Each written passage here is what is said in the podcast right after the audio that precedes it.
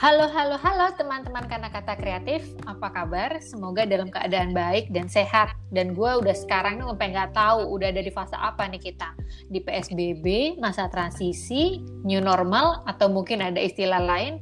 Ya, semoga kita semua tetap uh, ketat menjaga protokol kesehatan ya. Beberapa hari yang lalu gue baca Kompas, ada istilah konsep gelembung. Gue jadi inget temennya SpongeBob dan Patrick, uh, Sandy Chicks tuh, yang tinggal di bubble. Intinya sih kita bisa hidup berdampingan, tapi tetap dengan bubble kita masing-masing, dengan gelembung kita sendiri.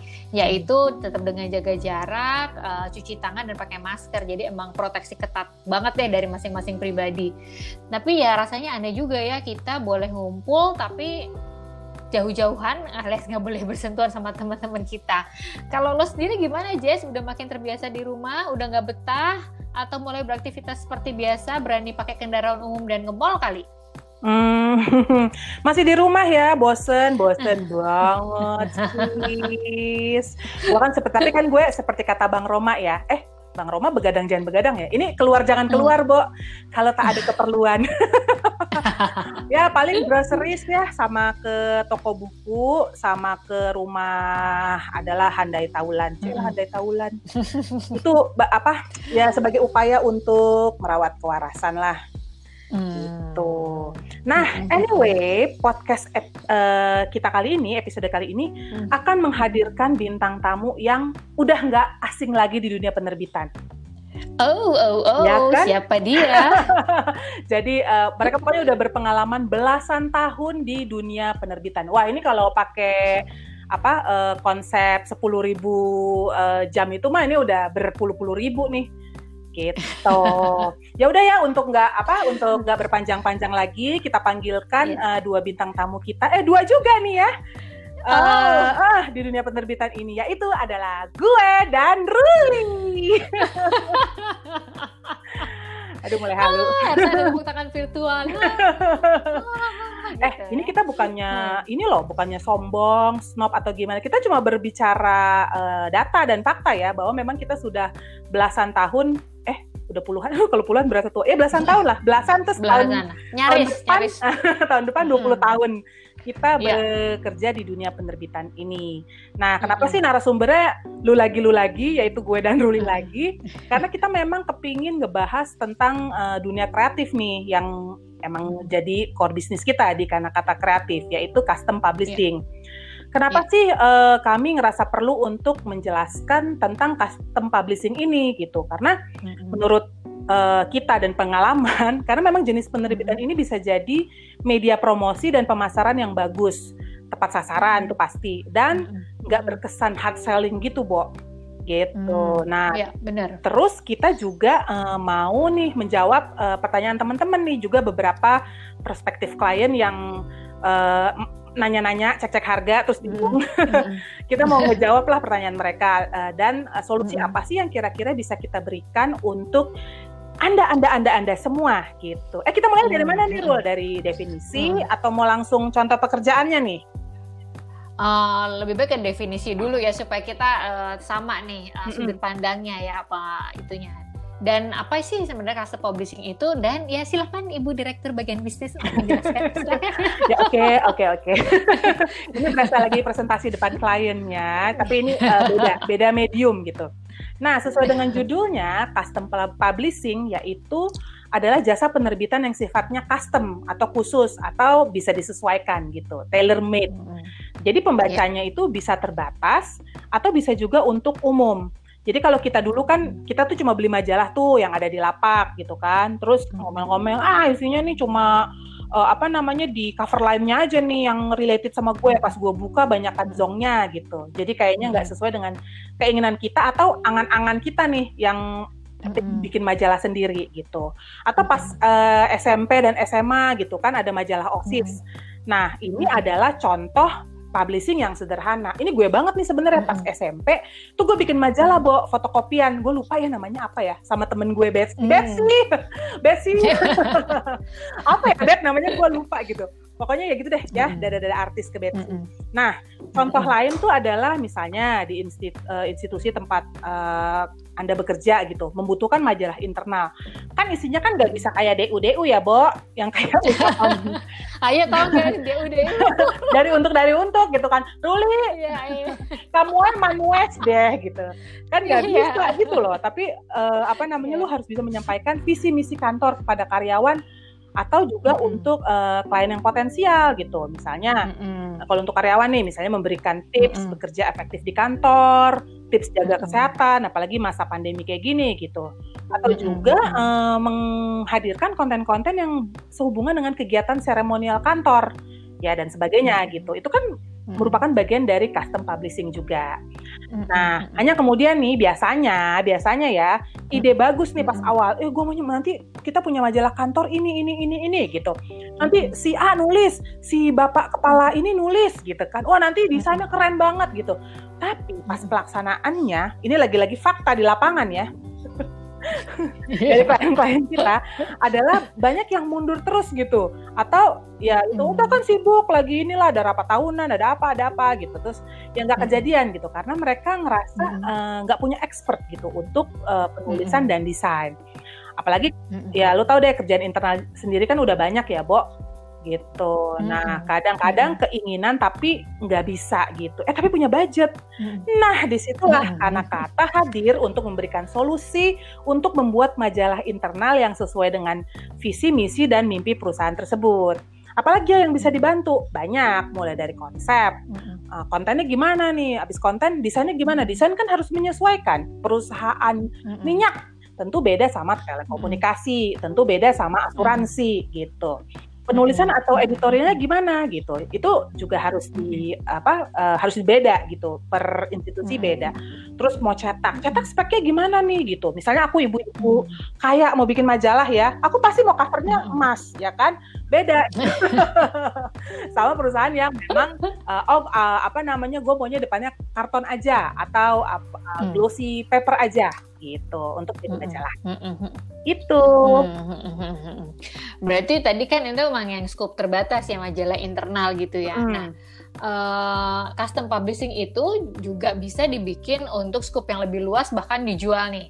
Jadi karena kata pernah kerja bareng sama PPM Management tahun 2017 ya. Hmm. Awalnya mereka tuh punya majalah namanya manajemen. Nah, awalnya mereka tuh udah punya majalah sendiri, tapi bener kata lo tadi tuh, Mm-mm. karena kesibukan internal majalahnya sempat berhenti produksi dan ketika mereka ingin bikin lagi mereka tuh pengen ada perbaikan baik dari segi desain dan konten terutama soal gaya penulisan karena saat itu majalah mengenai manajemen dinilai terlalu kaku dan kurang populer. Jadi orang tuh nggak suka bacanya.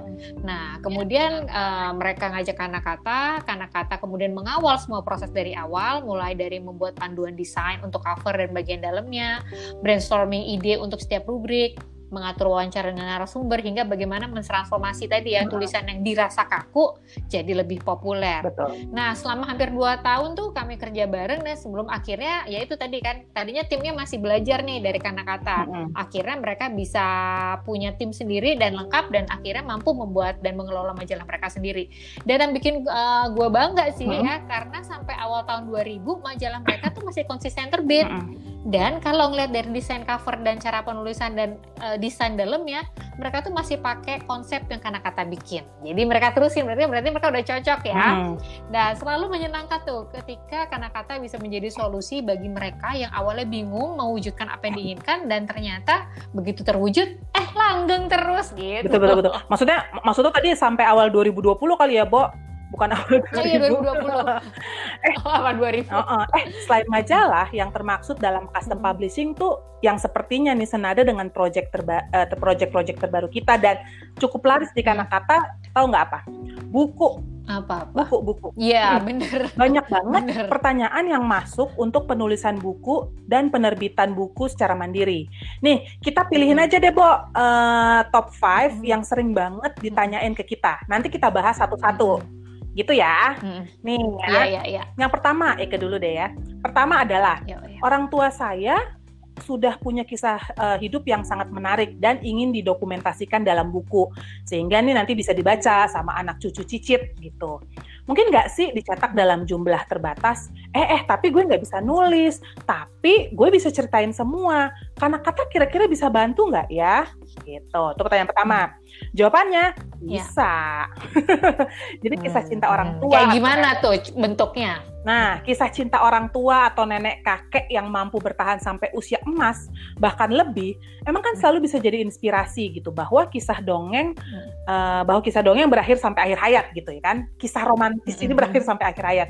Memang ada, Bo, Mm. bukan fiksi belaka. Mm. Dan jika bisa dikisahkan dengan menarik, mencari fun facts yang mungkin nggak kepikiran atau eh, apa nggak pernah diceritakan sebelumnya gitu ternyata ketika digali, ketika kita mewawancara itu bisa keluar bahkan memorable. Mm-mm. Nah ini kan akan memberi nilai lebih nih, nggak hanya bagi pelaku tapi juga eh, kepada pembacanya. Nah kalau pekerjaan kayak gini, karena kata akan membantu mulai dari riset, wawancara, penulisan, sampai layout dan cetak, berapapun jumlahnya. Nah beda banget kan sama penerbit-penerbit besar.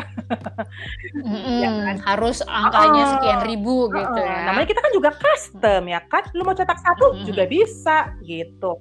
Nah, misalnya tadi kan tuh udah dicetak tuh berapapun jumlahnya gitu karena mau dibagi-bagi terbatas untuk keluarga besar. Eh, tapi jumlahnya cuma 100 orang nih. Ya bisa. Atau mau cetak lebih banyak gitu karena kenalan mama papa banyak banget gitu. Belum kasih ke mama mertua, papa mertua gitu kan. Sampai kira-kira seribu deh kak, aku mau bagi-bagi. Bisa nggak?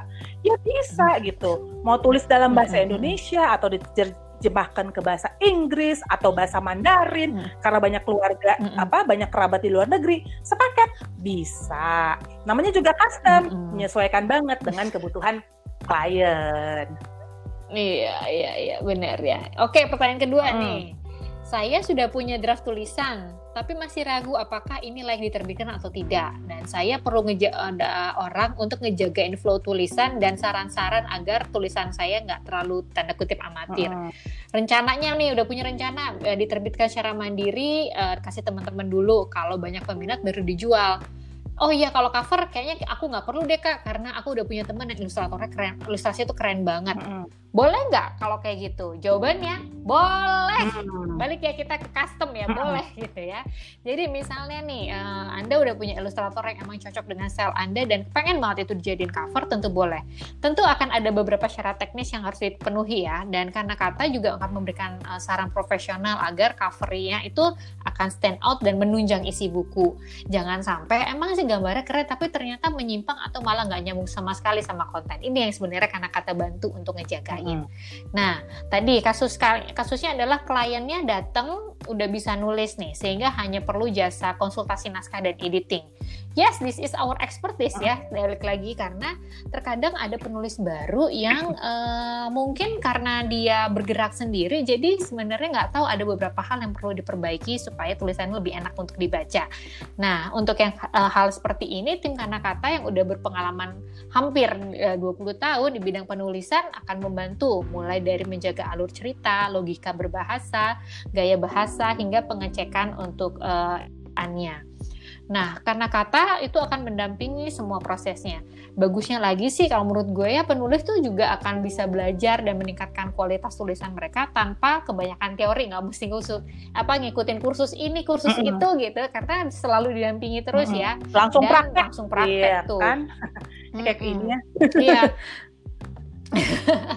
Dan karena kata ini akan menjadi eh, menjadi eh, penjaga waktu. Biasanya Nah, gitu kan, aku nulis eh, terus mundur, mundur. ya kan? kapan Aku moodnya nggak dapet Hmm. nih. hanya Tuhan yang tahu Nah, kalau misalnya karena dengan karena kata dibantu karena kita punya kita akan bekerja dengan tenggat waktu. Maka kita misalnya udah tahu di targetnya akan kelar rencana mau kelar berapa bulan tiga bulan lagi. Oke, dibantu nih. Makanya kalau misalnya tiga bulan yang kamu harus selesaikan adalah A, B, C, D, E. Itu pasti selesai dan gak akan tertunda lagi.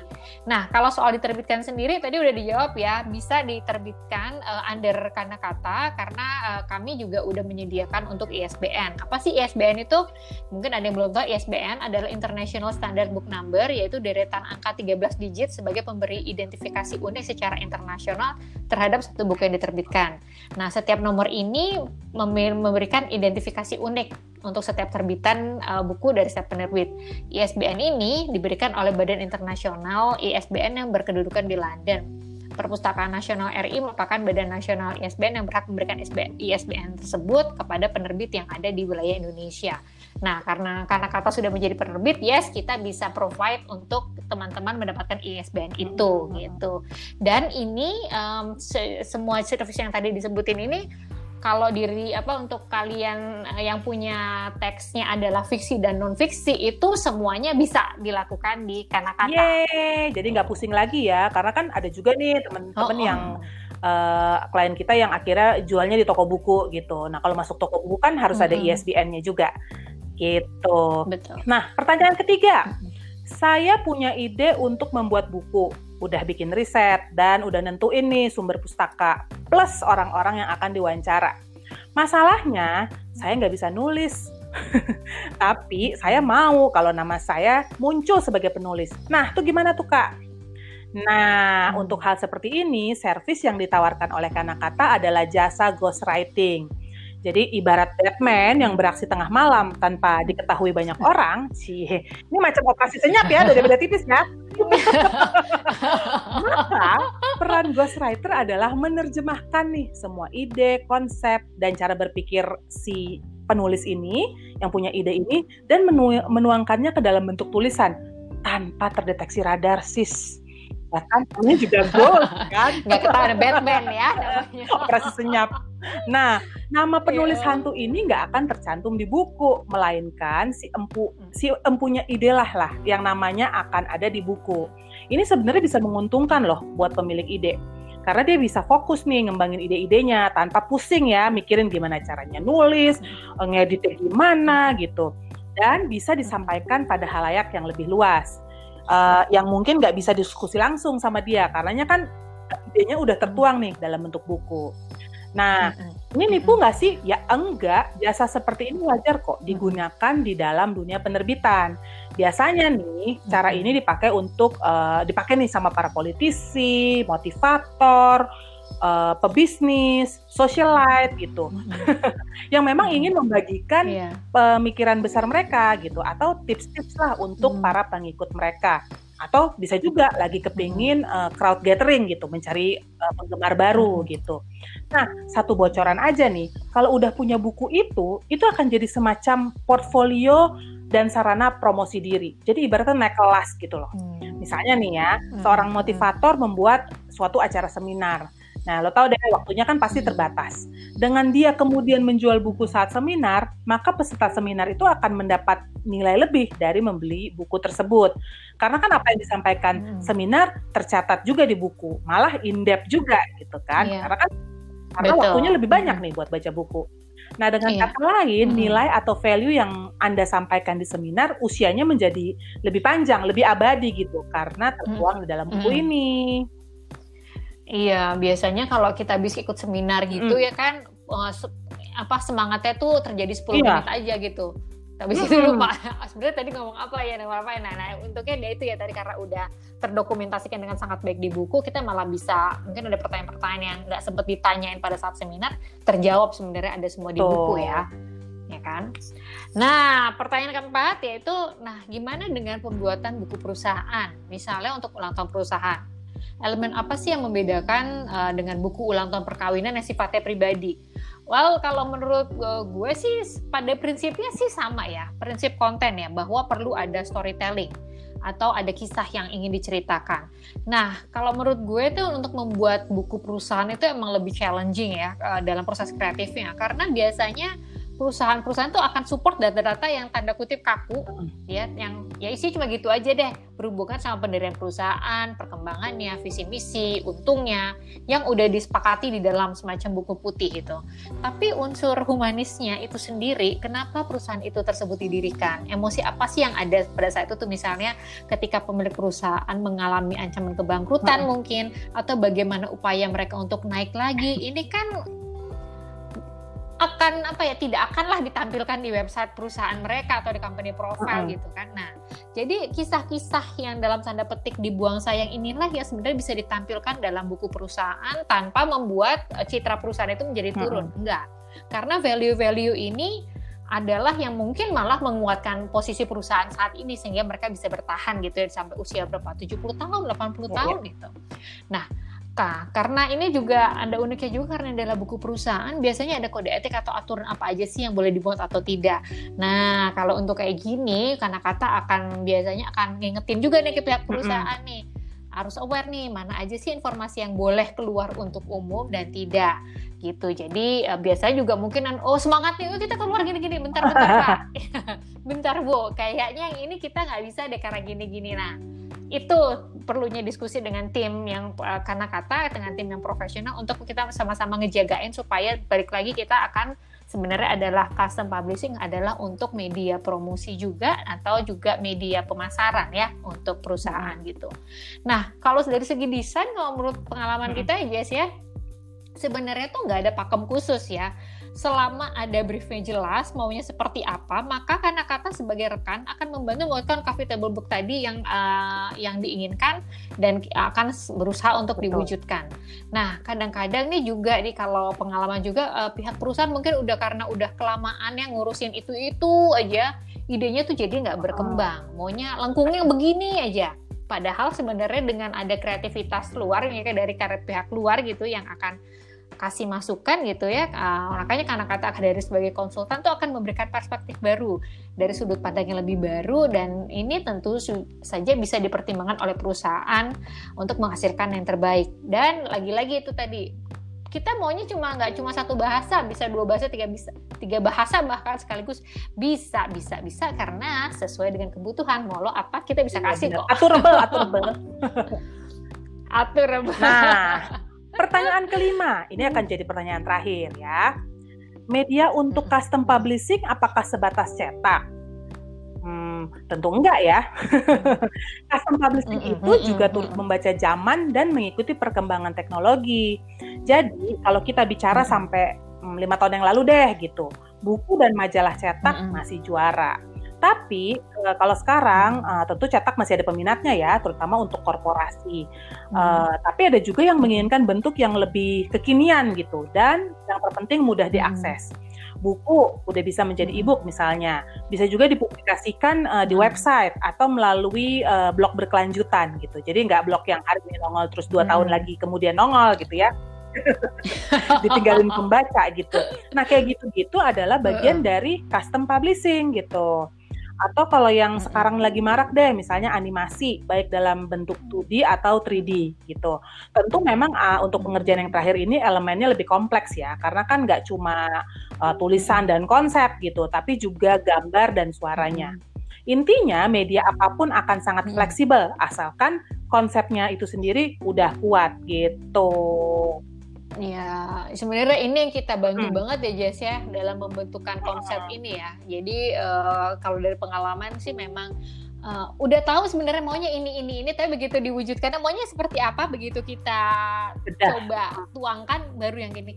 Eh, bentar, bentar, kayaknya ditambahin bisa deh. Eh, kayaknya ini nggak iya, perlu yeah, deh. Iya, iya, iya bahkan yang satu lagi nih yang gue tambahin ya uh, untuk layanan fotografi dan videografi juga gitu. Jadi kita juga bisa uh, apa namanya misalnya nih uh, aku punya nih uh, bikin buku ini gitu. Tapi bikin buku perusahaan gitu. Cuma kayaknya harus foto ulang deh. Karena yang sebelum sebelumnya tidak terdokumentasi. Hmm. atau oh kita maunya fotonya yang terbaru. Hmm. karena kan harus masukin uh, CEO kita nih yang baru gitu. Oke okay, bisa gitu. Atau maunya dalam bentuk video ya itu juga bisa kita kerjakan ya seperti hmm. tadi yang gue sebutkan di awal gitu bahwa memang pekerjaan custom hmm. publishing itu mengikuti perkembangan zaman gitu ya kan dan tentunya mengikuti perkembangan hmm. uh, kemauan klien sih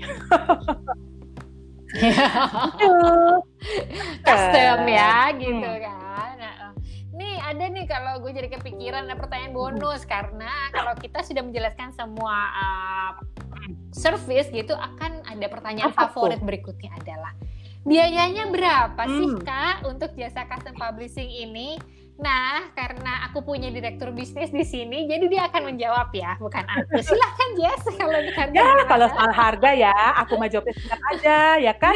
Namanya juga custom, berarti biayanya tergantung dari apa yang diminta tadi, sesuai spek ya. Misalnya soal acer-acernya berapa, ya agak sulit karena kan kayak apartemen, Bo. Hari ini apa? Hari ini harga sekian, hari Senin harga naik gitu. enggak kok. Bener ya, kembali lagi ke, ke kebutuhan setiap pribadi atau perusahaan gitu. Maka biayanya tuh juga akan berbeda gitu. Tapi gue bisa jawab nih, apa aja yang bisa ngebedain harga tadi? Ya, misalnya kita lihat dari seberapa besar skop kerjanya, berapa halaman sih rencananya akan diterbitkan gitu. Terus kayak uh, berapa tebal gitu bukunya. Terus berapa sih orang yang akan diwawancara hmm. untuk buku perusahaan ini atau untuk biografinya hmm. ibu ini gitu. Terus seberapa dalam hmm. sih riset yang harus dilakukan? apakah cuma bisa data pustaka hmm. atau kita harus ya kayak zaman wartawan dulu gitu kan uh, apa ngecek sana sini hmm. gitu terus kebutuhan desain hmm. perlu yang semuanya gambar tangan atau bisa dibeli di penyedia foto atau gambar profesional gitu kayak di Bank Image gitu kan hmm. uh, dan seterusnya yeah. gitu. Hmm. Mungkin di satu perusahaan merasa ah nggak perlu deh fotografer untuk mendokumentasikan kegiatan mereka gitu. Sep uh, tapi ada juga yang seperti gue bilang tadi gitu di perusahaan ini butuh banget gitu hmm. karena mereka semua fotonya dari handphone ya sis nggak bisa dokumentasi abadi gitu. Nah repro repro. butek. Ini tentu saja akan membedakan harganya gitu. Tapi so, uh, soal harga memang uh, ini sih apa namanya benar-benar ya sesuai dengan cetak ya custom. Soal harga custom. Speknya apa harga mengikuti hmm. gitu. Tapi sih kita sih harga sangat inilah hmm. bersaing di toko sebelah buktinya aja klien-klien kita variatif banget ya dari ada yang pribadi ya pribadi-pribadi hingga nah, yang kelasnya internasional juga bisa kita kerjain gitu karena balik lagi kita akan menyesuaikan ya. dengan kebutuhannya ya gitu deh ya jadi gue rasa mungkin masih ada yang banyak pertanyaan hmm. juga nih uh, untuk bisa karena sekarang uh, kita tahu juga bahwa perkembangan untuk apa ya penerbitan buku tuh uh, orang mungkin agak sulit untuk menembus uh, penerbit penerbit besar tetapi akan sayang jika karya kita tuh kemudian tenggelam begitu saja. Jadi memang kalau misalnya teman-teman masih ada pertanyaan uh, yang lebih detail tentang custom publishing silahkan kontak gue langsung atau Jessica di marketing@kanakata.co atau drop your message di IG kami ya di Kanakata Kreatif. Atau lihat-lihat dulu bagaimana sih pekerjaan kita ada di website di kanakata.co ya jadi gimana? Jangan simpan idenya sendiri uh, di kepala. Kalau nggak segera itu di, segera dituangkan bisa dalam bentuk buku ebook atau blog nanti menguap. Sayang. Kalau ide anda yang tadinya bisa diwujudkan keburu hilang nah, keburu disalip sama mereka yang punya ide yang sering. sama ya kan? Tapi ya kan? Tapi ya dia udah duluan. Ini sebenarnya ide gue ide gue banget nih. Ya, apa ya, sih gitu kan? Kenapa nggak buru-buru ya kami tunggu tanggapan dari teman-teman karena kata. Sampai ketemu di episode berikutnya. Salam sehat. Jangan lupa pakai masker dan tetap jaga jarak. Cuci tangan dan tetap produktif. Bye